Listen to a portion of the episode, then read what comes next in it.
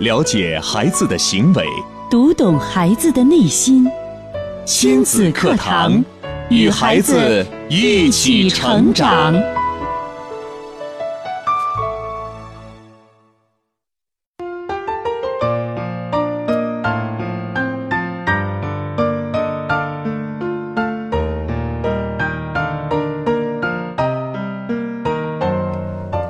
听亲子课堂，做智慧父母。欢迎收听以心理学为基础的专业亲子教育节目《亲子课堂》，我是主持人袁明阳，我是主持人郑华。亲子课堂今日关注：爱是开放的。主讲嘉宾：亲子课堂创始人、亲子教育专家迪兰老师。欢迎关注收听。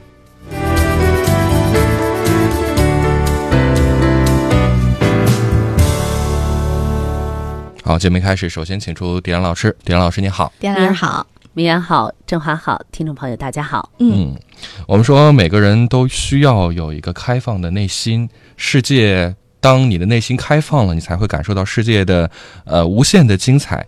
呃，今天的这个话题，爱是开放的。不知道大家听到这个话题之后，你在脑海当中浮现的第一个感受是什么？嗯，爱，我们知道啊，爱呢是大爱的意思。每个人呢，只有得到了更多的爱，他才会给出更多的爱。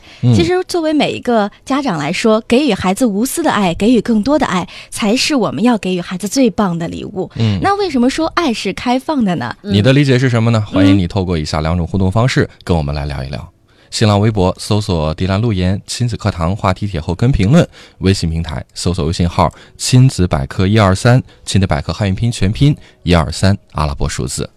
好，回到节目当中，迪兰老师怎么会想到 这样的一个话题？有的朋友会提出，爱怎么能给它定义为开放的？是？难道爱开放？对照的这样一个反义词，它一定是闭塞的，是的，是吧？那我们说爱，每个人都不缺乏。嗯，我们每个人既然是亲子课堂，我们一定要谈到对孩子的爱。我们不缺爱，但是我们很多的时候，家长缺的是一种技巧，嗯，是吧？是的，爱不仅仅说是你拥有了就可以了，你还拥有相应的能力，你才能把孩子爱好，嗯，才能把你的家庭爱好，才能把你的另一半爱好，嗯。那我们也常说，懂比爱更重要。对，爱的前提是懂，你要懂你的配偶，要懂你的孩子。那么我们说，爱怎么是开放的呢？嗯，冬天就要过去了，这冬天已经过去了，是的，春天已经来临了。来了啊，那我想问一下家长朋友们，在过去的这个冬天，你有没有带过你的孩子出去打一场雪仗？在那一天大雪纷飞的时候。地上积了那么多的雪，你有没有带着这个机会，这个难得的机会，和孩子在雪地里撒一回野？有没有打一场雪仗？有没有尽情的去开怀大笑一场？嗯，或者这样说，没有打雪仗，你有没有带着孩子去看花灯？嗯，啊，你有没有跟孩子一起去公园儿，去感受一下，去郑东新区去体会一下？嗯，去看一看。大家在正东新区放焰火，嗯，你有没有跟孩子尽情的去玩耍一回，开心的听孩子大笑一场？嗯，这就是我今天要谈到的，爱无处不在，它可能也就是在你的一粥一饭当中，也会在你和孩子的互动当中。嗯，所以我说，爱是开放的，爱是无所不在的，但关键是你有没有去做。所有都是以爱为这样一个出发点，你去做。嗯，那比如说我们刚才还谈到了这么多哈，对啊，你有没有这个过去的冬天带着孩子们尽情去雪地里撒个欢？那有人就说了哈，有的朋友说，哎，我还真是忘了，太冷了，雪下那么大，对，下那么冷，就老怕孩子感冒了，还是在家待着吧。甚至有些父母，就算带孩子去雪地里玩，但是也不会让孩子在雪地里去撒欢哈，觉得那太太冷了，不干净。宝贝，我们看看就行了。可是大家不知道，这种运动就是你跟孩子在雪地里撒欢的时候，我们玩雪球、堆雪人、互相砸，嗯，你会觉得那个很快乐的一种状态。嗯，我还记得这个，你看我儿子已经二十多了哈，嗯，那这回回来的时候又碰到了一场小雪哈，对，然后他正好回来赶到了咱们郑州下那场大雪，嗯。然后他特别开心呐、嗯，他追着我拿着那个雪球就开始砸我，就我当时就会觉得哇，我的童年又回来了。然后你会觉得一个妈妈跟一个一米八几的大小伙子在一块儿砸雪球，嗯你觉得这个好像看起来有点匪夷所思哈。嗯但是你真正的融入进去的时候，原来这种运动、这种开心和快乐，它是属于所有年龄段的人。是的，就包括我，我就会学我儿子一样，我还拿了个小雪球砸了我老父亲一下，我老父亲就哈哈大笑起来了。嗯，有没有跟着你们一起砸？那他肯定是砸不到那么多哈，但是觉得很开心的样子。是，这就说明什么呢？我们在这种互动的游戏当中，它激发起来了我们内心当中的那根很敏感的神经。我们说这个运动也好，还有艺术也好，特别是在运动当中啊，嗯，运动当中，我曾经在节目里跟大家提到过，运动它能够激发多巴胺。啊，还有内啡肽的分泌。嗯那我们说多巴胺和内内啡肽啊，它都是快乐因子。是的，啊，激发出来这些之后，你就会觉得哇、这种快乐从哪里来？它是很神秘的，它就像有魔力一样。特别是对于有一些情绪方面有焦虑的倾向、有抑郁倾向的人，嗯医生开出的最好的方子，不是让你吃药啊，我要去吃抗抑郁的药，我要什么什么，我很焦虑了，我有恐惧感了。嗯最重要的就是去运动，一定要运动。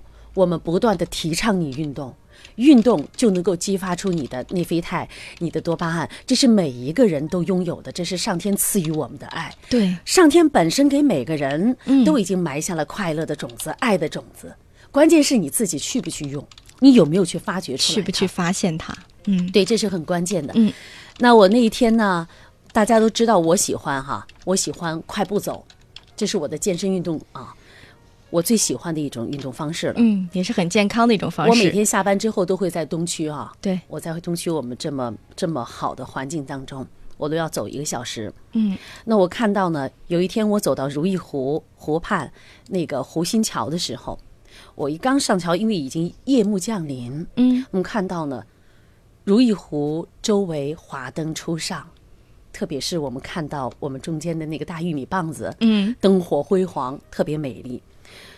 夜空当中呢，还有傍弯的月亮悬挂，哎，那个景色啊，如梦如幻。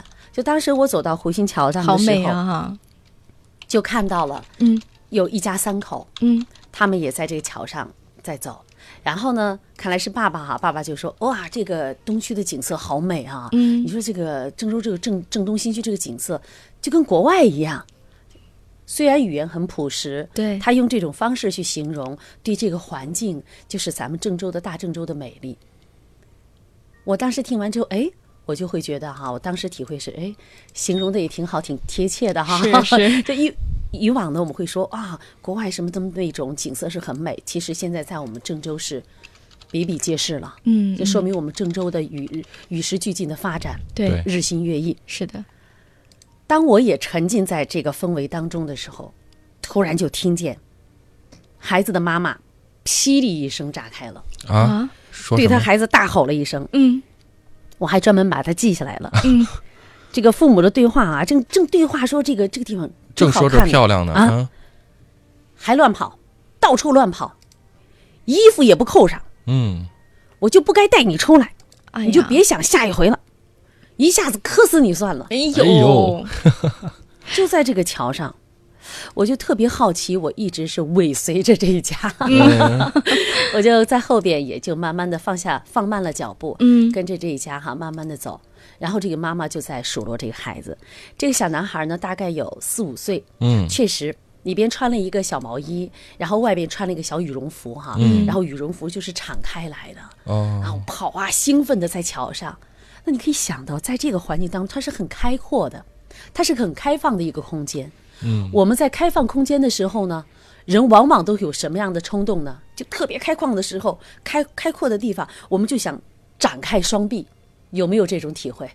有，就特别想拥抱，我们在山上，在山顶的时候有没有？有有有，凭空站的时候，你就会想张开双臂，去感受啊，在宽阔的地段，嗯这是人的一种本能。你很大自然融合的一种本能。对那这个孩子呢，就是在这个桥上啊，就跑啊，特别的开心呐、敞着胸啊，这个羽绒服就被风吹起来，那天风还挺大哈、嗯嗯，飘飘洒洒，像一只小鹰儿一样。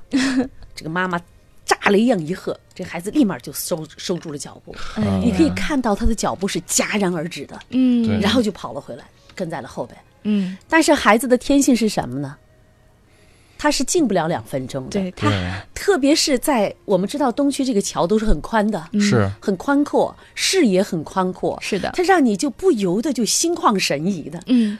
小孩子也是一样的，是的。小孩子跟我们大人有一样有感受美的，而且他更不容易控制住自己的这份情。所以被妈妈这样呵斥之下呢，他就收住了脚步，嗯，他就开始沿着那个桥墩儿啊，这个桥边儿上啊，他就用手去搂着那个桥边儿，嗯搂着，然后又趴着，又拽着拽那个栏杆。嗯，妈妈回头又大喝一声：“我让你跟上还没有跟上，你看把衣服都弄脏了，又给你弄丢了，让猫给你吃了。哎呀，这妈妈的词汇真多。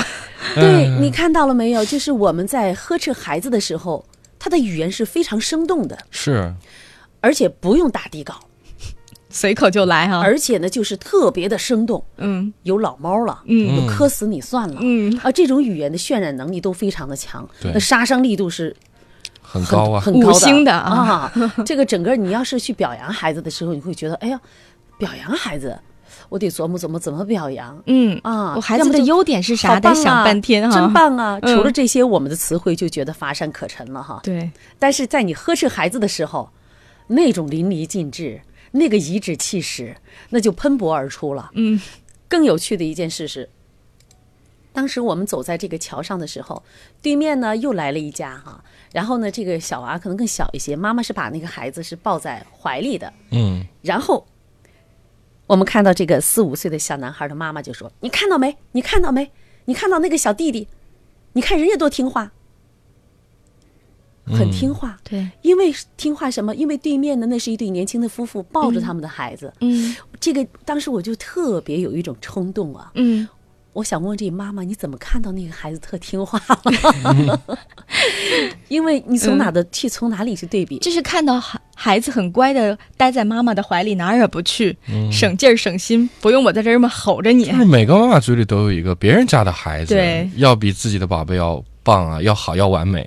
而且这个孩子就是因为他跑得更快一些，嗯。就是因为他被这个环境所吸引，他无法去控制自己的这种兴奋，嗯。他有去表达他兴奋的这种愿望，嗯。但是妈妈就可以不能够理解，嗯。而且很轻易的给孩子打上了一个标记，一个符号。对。你看看人家多听话，这突然间让我想起来了，就是周正教授那本书《当孩子不听话时》，嗯。他好像在序当中也写到类似的这样一个情况。有一个情景，有一个有一个小女孩在机场，然后她正在那玩儿，突然间妈妈就说：“你看别的小女孩多听话。”就有一个这样的对对对场景。我当时就是看到这一幕的时候，突然间就浮现了这本书里边是周正教授写的那个序。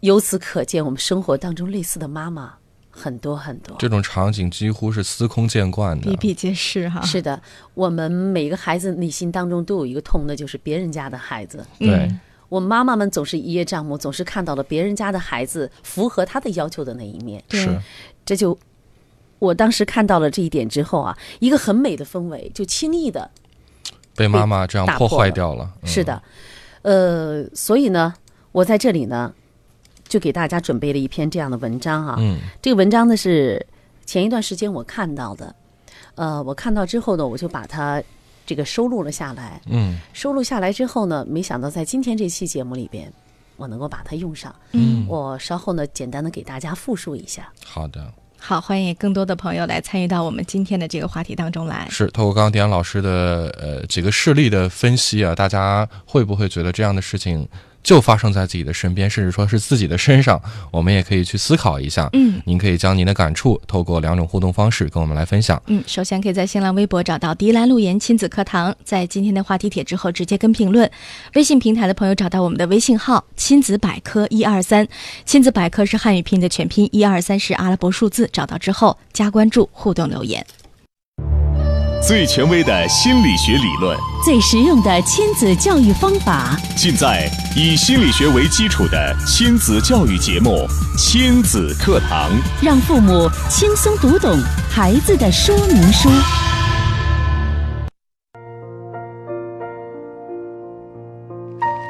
好，继续回到正在播出的亲子课堂。今天迪兰老师跟大家带来的这个话题，爱是开放的。透过刚刚的几个事例，大家一定会有很多的感触。当然，迪兰老师说他几天前有看到过一一篇什么样的文章，是吧？今天正好也要跟大家来分享。因为我们知道呢，就是在现在全世界都在学中文啊，是呃，有中文热，中文热，对，大家都心向往之，嗯看到了我们中国的发展，嗯看到了我们这个丰富的文化哈，是的。嗯。所以大家都各个学校啊，在国外都开展的有中文班，嗯。呃，在美国也是这样，也开办的有这样一个中文班。那么有很多，如果说在这个中文班里面，大家看到好像说有华裔的面孔都不足为奇，但是现在越来越多的这样西方的、嗯。啊，无论哪个国家的，就是呃，他们会把中文作为一个选修课来对。来学。是的，就是对中国文化很感兴趣，对发展中的国家呀，对发展中的中国，他们也是充满了好奇、嗯。啊。嗯，说是其中的有两个人，一个叫罗伯特，一个叫米歇尔，他们是很地道的美国人。嗯。嗯，他们比如说咱们来学中文课的时候呢，很多人都想来中国哈，想去中国我去看一看，或者我想到中国去留学，我想到中国去发展，嗯。我要学一学中文。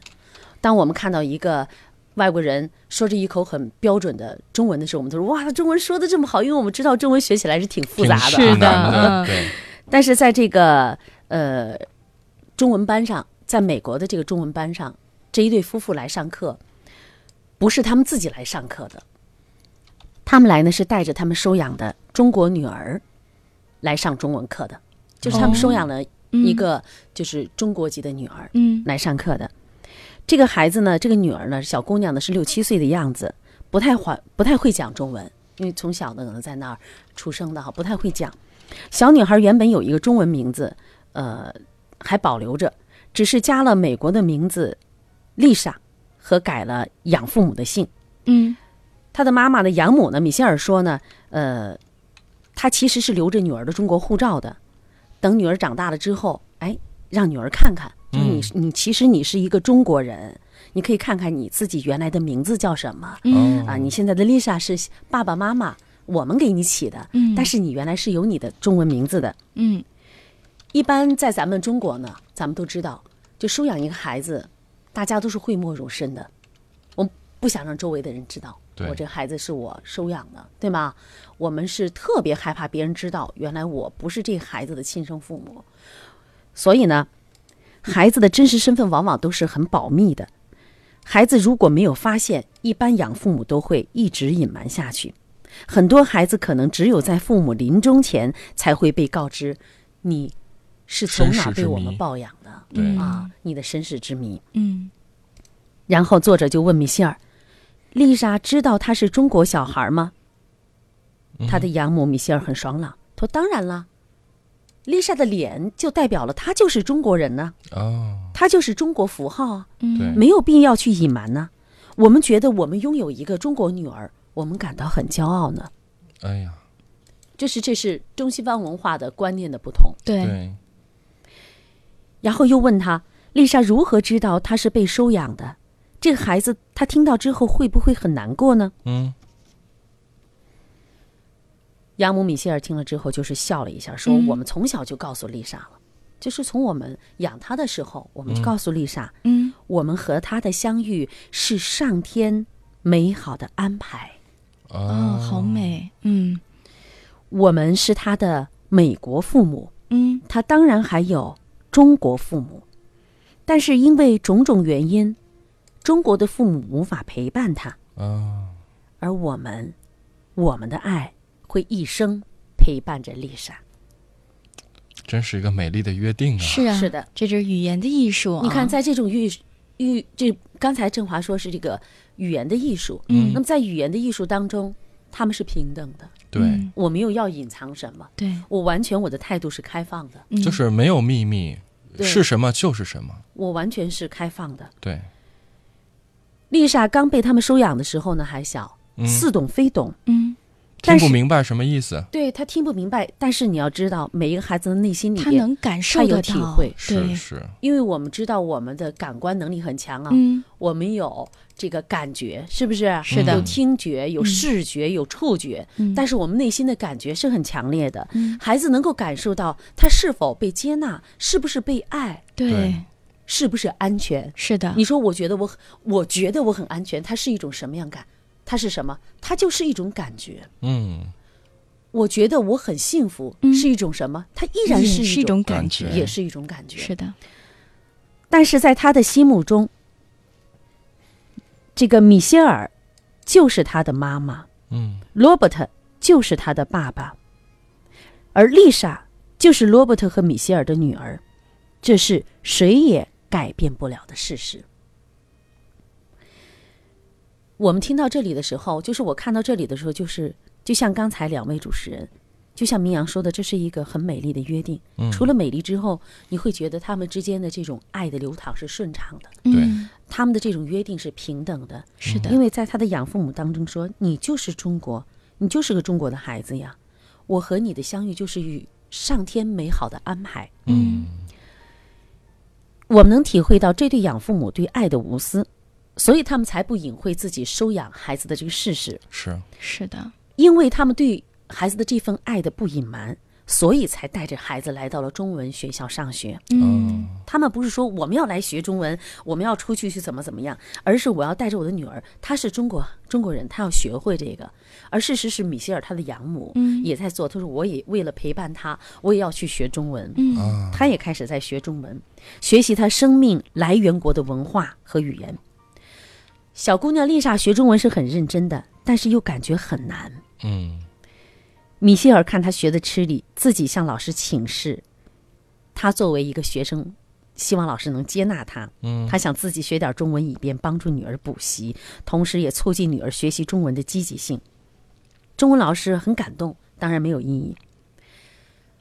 米歇尔说：“他说等过了几年，丽莎长大了，我们要带着她去中国，不见得是寻根，但是要看看他以前生活的城市，让他知道自己的故乡是嗯怎样的。嗯，我们很多人好奇的是，就是当米歇尔和罗伯特带着丽莎回中国的时候，嗯，丽莎会不会要求去见他的爸爸妈妈？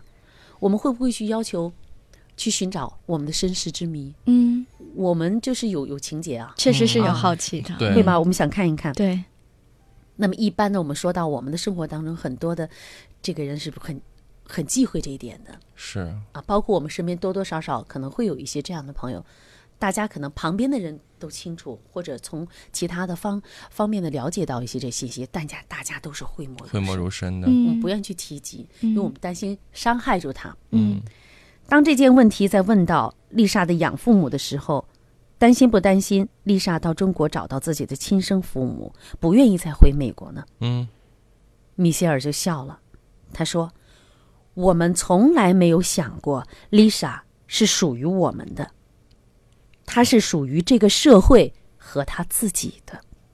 哇，这样的思想境界，嗯，这个或这种无私啊，这种这种呃角度，可能对于很多中国父母来讲是不可想象的。我们都认为能呢？孩子是我们生的，他就是属于我们的，得听我我的。我儿子，是我老公，他所有一切都是我的，怎么可能是社会的？是啊？所以他他还小，他怎么能属于他自己呢？所以他只能说是这个，无论你你你的孩子也好，你的老公也好，都是作为你的附属品。嗯我老婆哈。对对，有一个标签的，就是是加上一个我的，当然了，我不想打击到大家，这里边确实有我们爱的成分存在。是是是，好，接下来呢，米歇尔说，嗯等丽莎成年了，她愿意选择自己的生活，我们都会尊重她。嗯，我们对她的爱永远是开放的。她带给我们的快乐，已经让我们的人生足够圆满了。哇，所以你看到了没有？就是一个孩子，嗯他来到世上，他是属于他自己的，他是属于上天的。嗯。有关这样一个话题呢，我们不止一次的在亲子课堂里来跟大家探讨过。嗯，我们都是上天的孩子，包括我们在座的明阳啊、振华呀、迪兰呐、嗯。包括我们收音机旁的听众朋友啊，嗯，我们每个人都是上天的孩子，还有我们的爸爸妈妈，是的，我们的孩子也是上天的孩子，只是因为我们出生的顺序早晚不同而已，但我们都是上天的孩子。嗯那么，如果说是有一个问题，我们曾经给大家出过哈，你是希望你的孩子是你的孩子呢，嗯还是上天的孩子呢？哎，大家可以来回答一下这个问题。就是你觉得是你的孩子好呢，还是上天的孩上天是你爱的孩子好？就是你充满了爱，还是上天对你的孩子充满了爱好？我觉得后者会更强大一些吧要是。上天都宠爱我的孩子，那 万千宠爱于一身呢，这更好啊。对呀、是啊，如果是这样的情况下，那就是释然了。对，如果我们都是上天的孩子，我们还有什么对孩子过分的要求呢？嗯，嗯那么这个孩子他就是属于他自己的，对。属于社会的，是的，那他就是合理的存在，嗯。他就是完美的存在。公安部门嗯。都在为寻找这个被拐卖的孩子尽己所能，社会各界的爱心都在。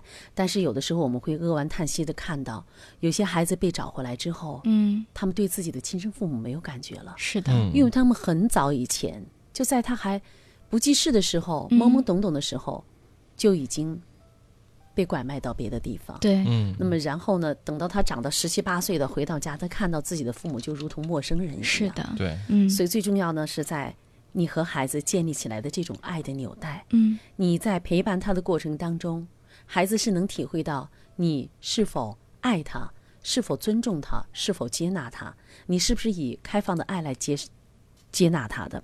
那我们就说到这个美国养父母的爱，也给我们最深刻的一些体会。嗯。那么，呃，我记得这个苹果的这个乔布斯啊，嗯。我们知道他是养父母把他养育大的，对，嗯。他曾经呢，在他的传记当中说，他对养父母的爱，他已经把他的父母就忽略不计了，嗯。而他养父母对他的爱，他说他们是真正的百分之一千的好父母。哇啊，嗯，评价很高，那也就是我们不难理解乔布斯为什么他在这样一个平台当中，他可以创造出世界上那个妇孺皆知的苹果的。是的那，正是因为养父母给他的这种充分的认可和爱，嗯支撑了他幼年时期那种残破的心灵。嗯然后我们可以看到，一个人、一个孩子，当他不缺乏爱的时候，当父母给到他的完全开放的支持的爱的时候，那么这个孩子就有成功的可能。嗯，这是成功的前提。再次感谢大家的收听和关注，明天亲子课堂和您继续不见不散。